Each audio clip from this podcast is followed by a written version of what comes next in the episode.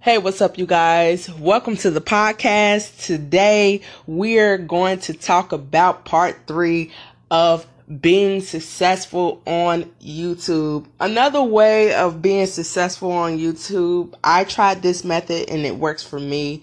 Getting TubeBuddy or getting um, vidIQ help with tags, creating a great title You'll know what's trending. It'll tell you the number of p- people who's searching for that specific word tag or whatever.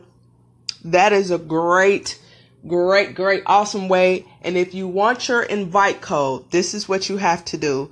Please leave a comment under this podcast. And guess what? Me personally, I'll give you an invite code and I'll give you one free session of learning how to become a YouTuber.